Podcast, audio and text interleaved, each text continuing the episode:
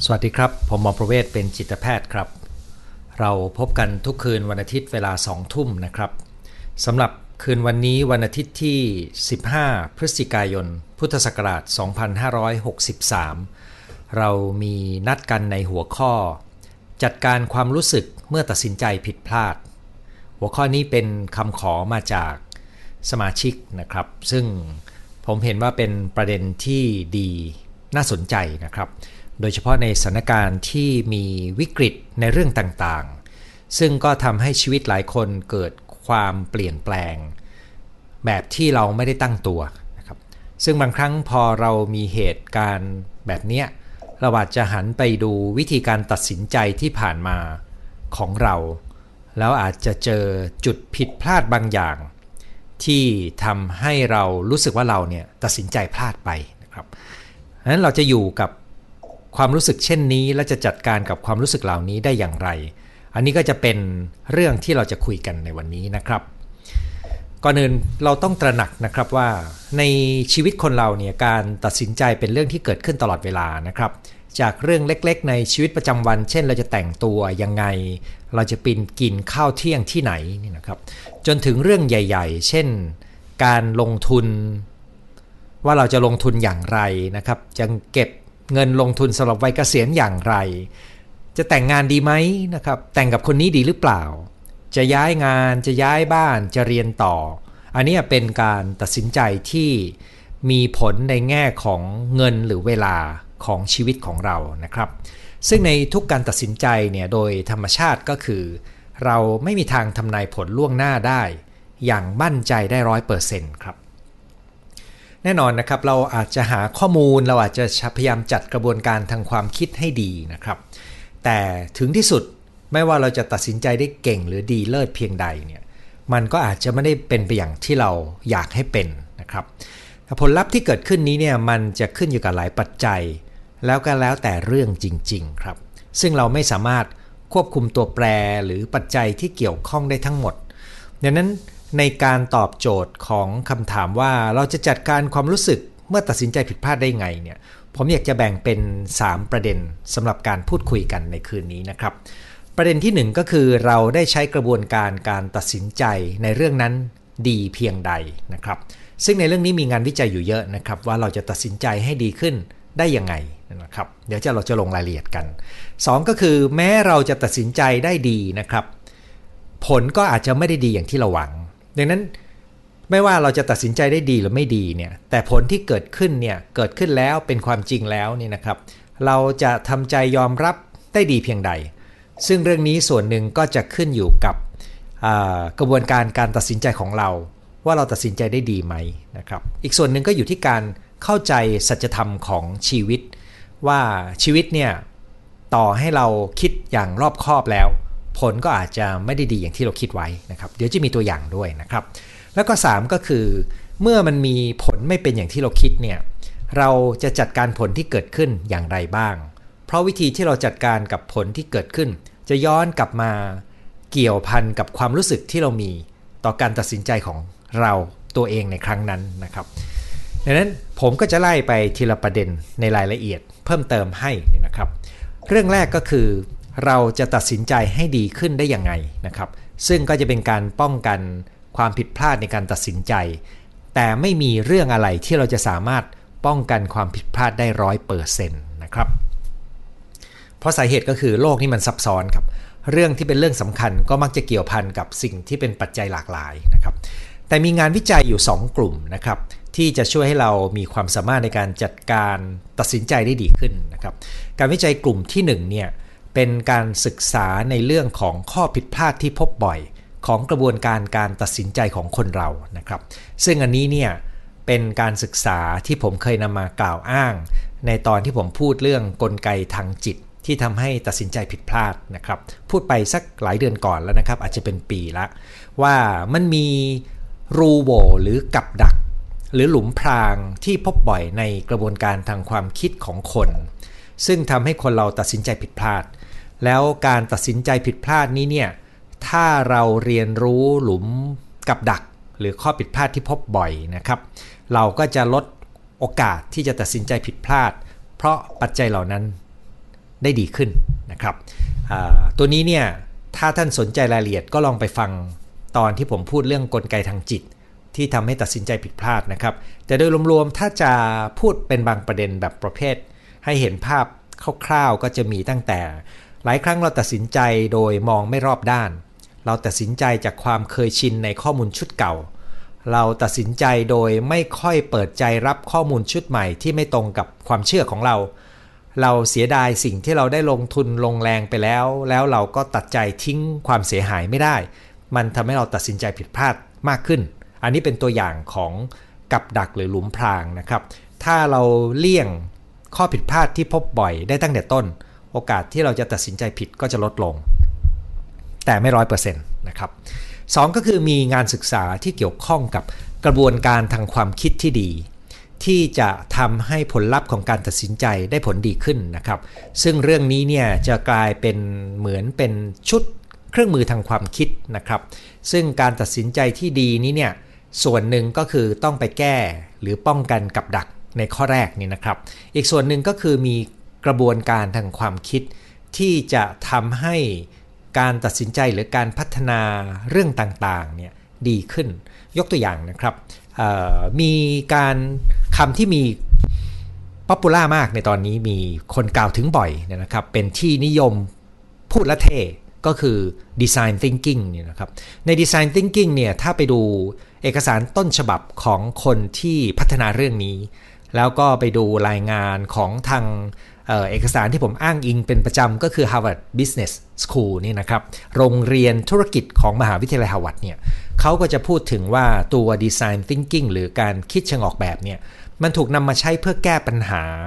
ในระบบบริการทางการแพทย์ได้ด้วยนะครับ ไปแก้ปัญหาในงานของชุมชน ไปแก้ปัญหาอะไรได้หลากหลายมาก ที่เป็นประเด็นที่ซับซ้อนครับ ดังนั้นถ้าเป็นเรื่องที่มีความซับซ้อนและใหญ่ มีปัจจัยหลากหลายเนี่ยมันมีเครื่องมือของมันครับ ซึ่งเครื่องมือพวกนี้เนี่ยส่วนใหญ่แล้วก็มักจะมีการอบรมในคนทำงานนะครับ คนธรรมดาทั่วไปไม่ค่อยมีโอกาสจะได้เข้าถึงการเรียนรู้เหล่านี้ ยกเว้นขวนขวายเรียนรู้ด้วยตัวเองเนี่ยนะครับ อีกตัวหนึ่งที่ใช้กันบ่อยในเรื่องง่าย ๆ ในเชิงของกระบวนการ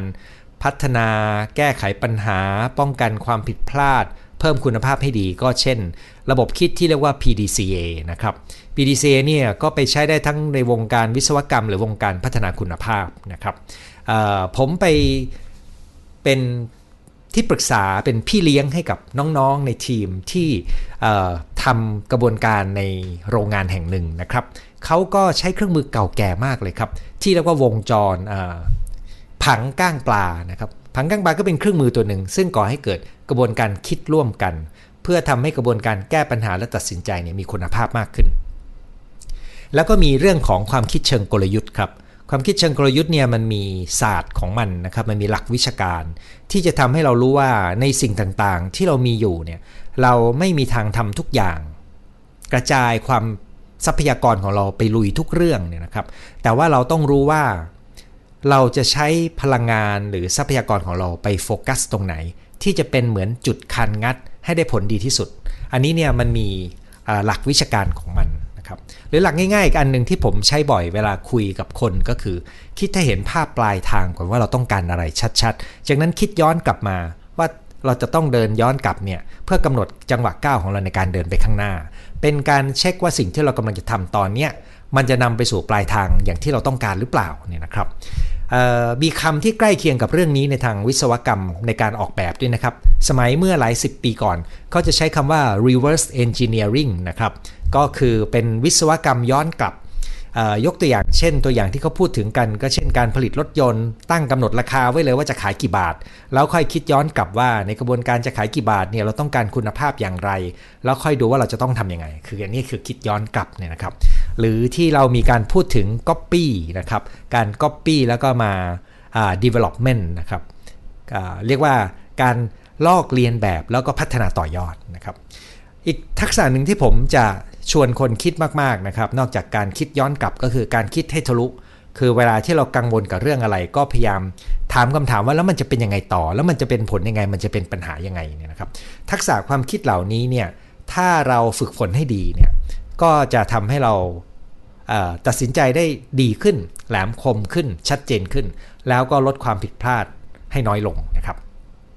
ดังนั้นมันจึงมีชุดความรู้อยู่ 2 ชุดใหญ่นะครับ ที่จะช่วยให้เราตัดสินใจได้ดีขึ้นครับ แล้วก็กระบวนการทางความคิดที่ดีตัวนี้แหละ ก็จะช่วยให้ผลลัพธ์มันมีโอกาสดีขึ้น แต่ไม่ร้อยเปอร์เซ็นต์นะครับ ผมยกตัวอย่างนะครับ ผมมีโอกาสรู้จักกับนักศึกษาผ่านทาง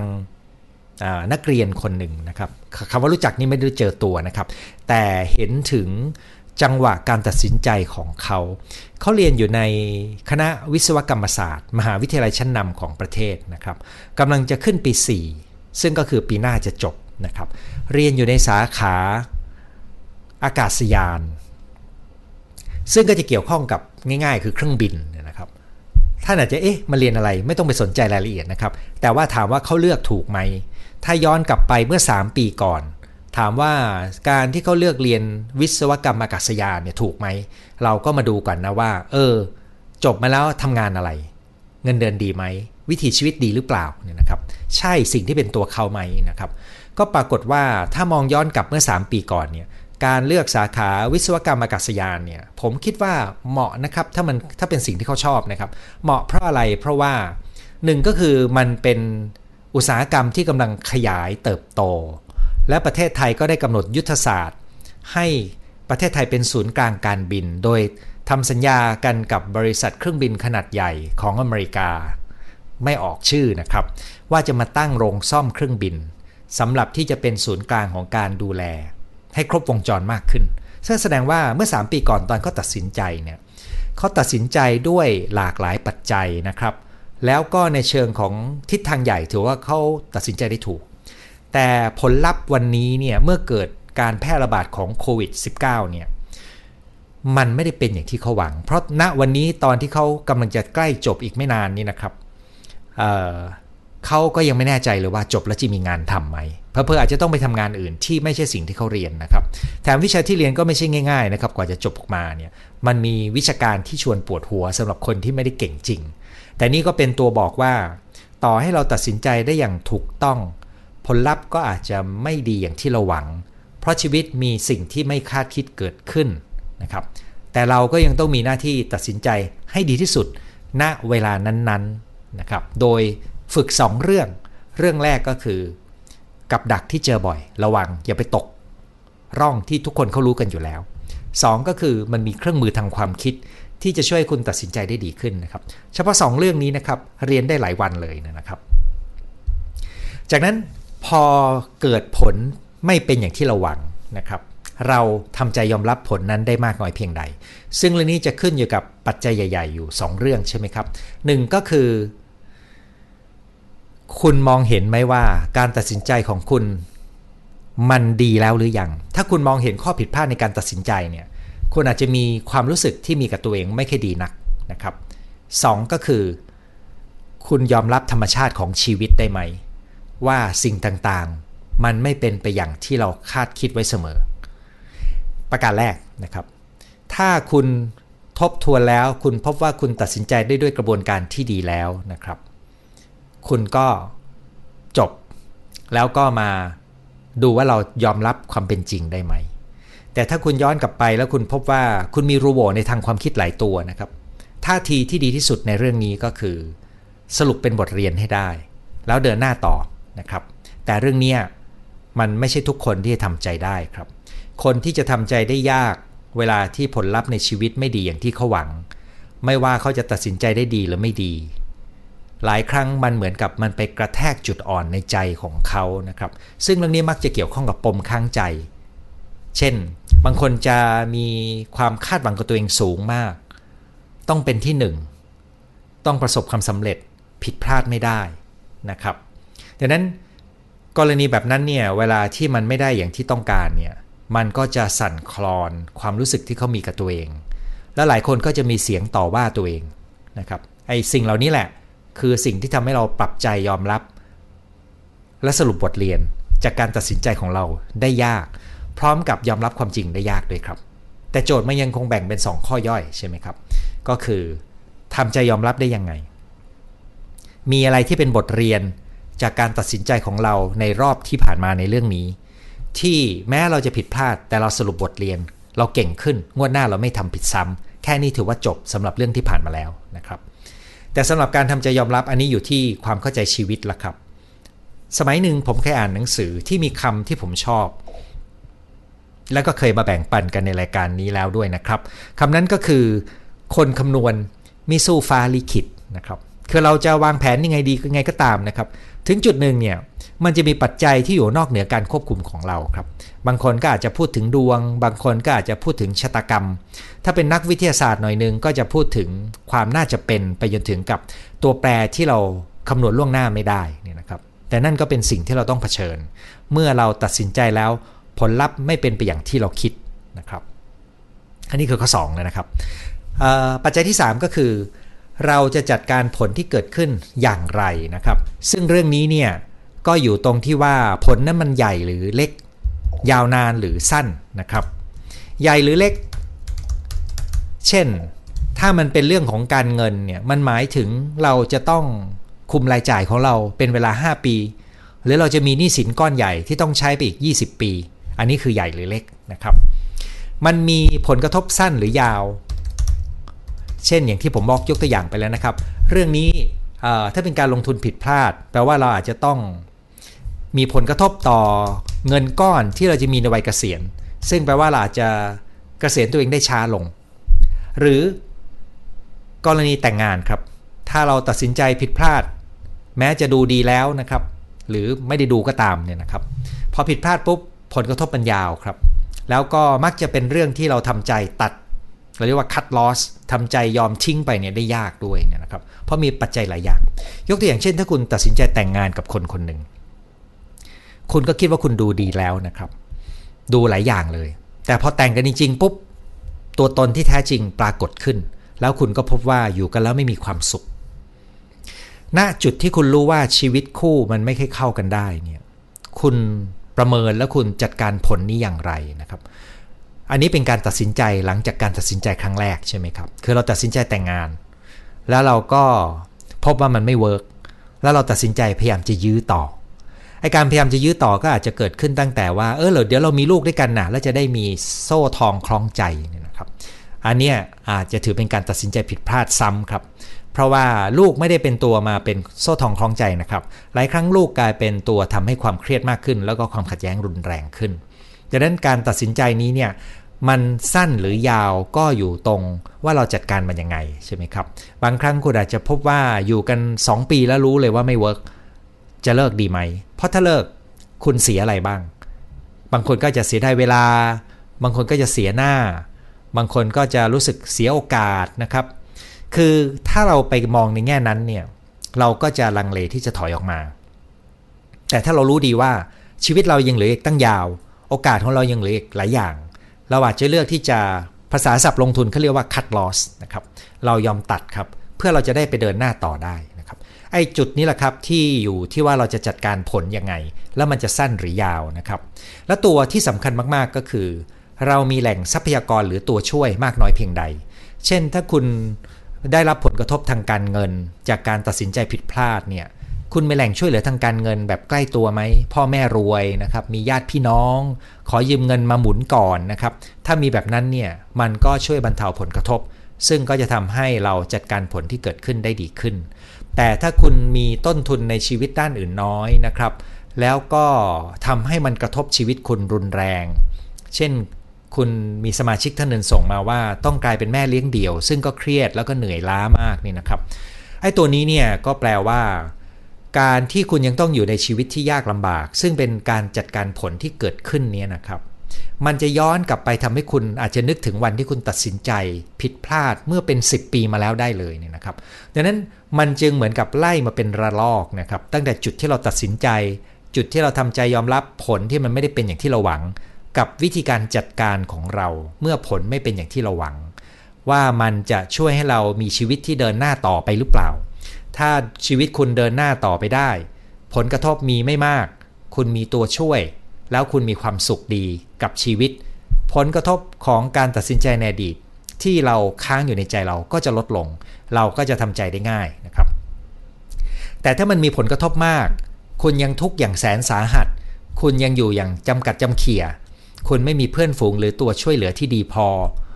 แล้วคุณก็รู้สึกทุกข์เหลือเกิน แล้วคุณมองเห็นว่าความทุกข์นี้เป็นผลของการตัดสินใจในอดีตเมื่อ 5 ปี 10 ปีก่อน หรือ 15 ปีก่อนอย่างนี้นะครับถ้อย่างนี้ก็จะทำให้คุณรู้สึกแย่กับการตัดสินใจในครั้งนั้น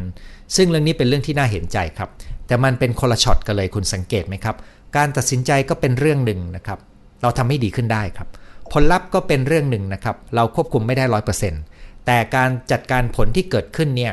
ถ้าเราทำใจยอมรับได้แล้วเราจัดการผลให้ดี แล้วเราเดินหน้าในชีวิตของเราไปได้อย่างมีจุดหมายนะครับ เมื่อนั้นเราก็จะจัดการกับความรู้สึกของการตัดสินใจที่ไม่ดีอย่างที่เราหวังเนี่ยได้ดีขึ้นครับ คราวนี้มันจะมีโจทย์อยู่กรณีหนึ่งก็คือเรื่องของปมค้างใจหรือคนที่มีวิธีคิด ในการที่ทำให้ตัวเองรู้สึกแย่ได้มาก เวลาที่การตัดสินใจผิดพลาดนะครับ ซึ่งนี้จะอยู่ที่กระบวนการ คิดข้างในใจของเรา เช่นถ้าคุณตัดสินใจลงทุนผิดพลาด แล้วคุณพูดกับตัวเองว่า ไม่น่าเลยทำไมเราโง่อย่างนี้นะครับ ถ้าพูดแบบนี้เรารู้สึกเจ็บจี๊ดแล้วก็จะรู้สึกแย่จากวิธีคิดชุดนี้นะครับ แปลว่าวิธีคิดชุดนี้มันเป็นหนึ่งในวิธีการจัดการ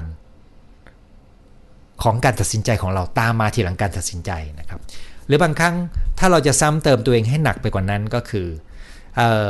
คนอย่างแกเนี่ยไม่มีทางประสบความสำเร็จ ซึ่งนี่หลายคนพูดกับตัวเอง